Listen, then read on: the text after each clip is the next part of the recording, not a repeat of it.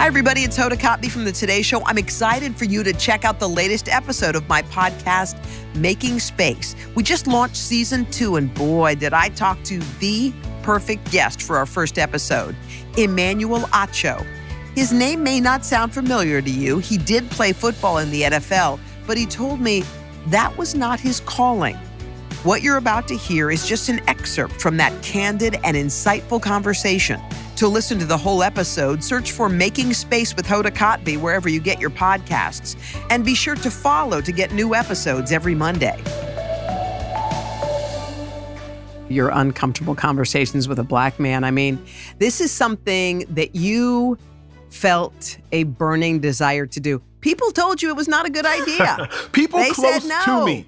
But this is yes, you're this is yes, this is what I I don't like. Imagine you're an athlete and you ask your coach what you should do, and your coach says don't do something. Imagine you are a child and you ask your parent what you should do, Yeah. and your parent says don't do something. Right. Imagine you are an employee and you ask your boss what you should do, and your boss says don't do something. But I had a calling, and what I realized, Hoda, is my calling wasn't a conference call. Hmm. Um, my calling was my calling, and only I got that calling. Your calling in life isn't a conference call, so you can't necessarily be mad when other people look at you crazy because you want to leave that dream job. Nobody else heard what I heard, and it wasn't audible, it was within my own soul, my own spirit, if you will.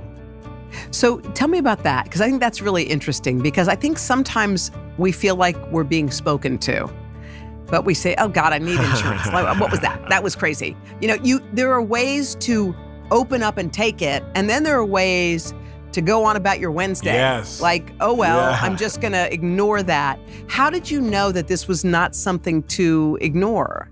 I knew it was not something to ignore because I didn't have the luxury of ignoring it. What lives were going to be lost because of my lack of speech? Hmm. And I think we all eventually have to ask ourselves that question. And it might not be a literal loss of life like a death, but mm-hmm. what dream won't be fulfilled because I'm too afraid to act, because I'm so bound by logic? It might be my own dream. It might be a community that I might change. It might be a family that I might impact. It might be a neighborhood. It might be a city. It might be a religious gathering. But like, who am I costing because of my lack of mm-hmm. courage?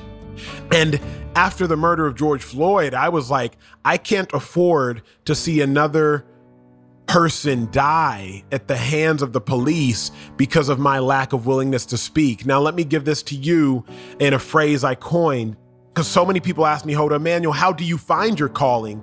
And mm-hmm. after pausing and thinking, I said, Your calling will call you. Just pick up. Mm. So many people are searching left and right.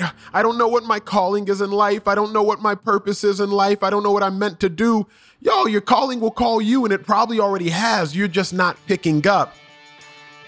Thanks again for listening to this preview of the latest episode of Making Space. To listen to the entire episode and the rest of my Making Space conversations, search for Making Space wherever you get your podcasts.